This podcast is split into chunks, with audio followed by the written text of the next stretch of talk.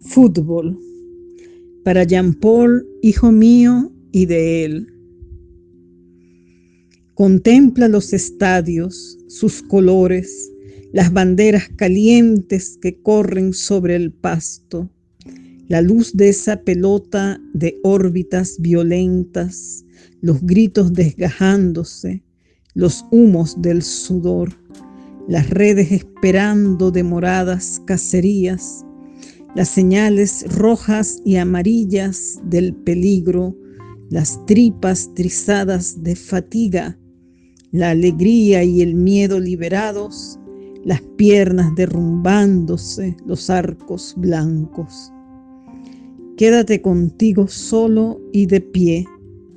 Contempla los papeles vaciándose y el silencio en las espaldas del sol.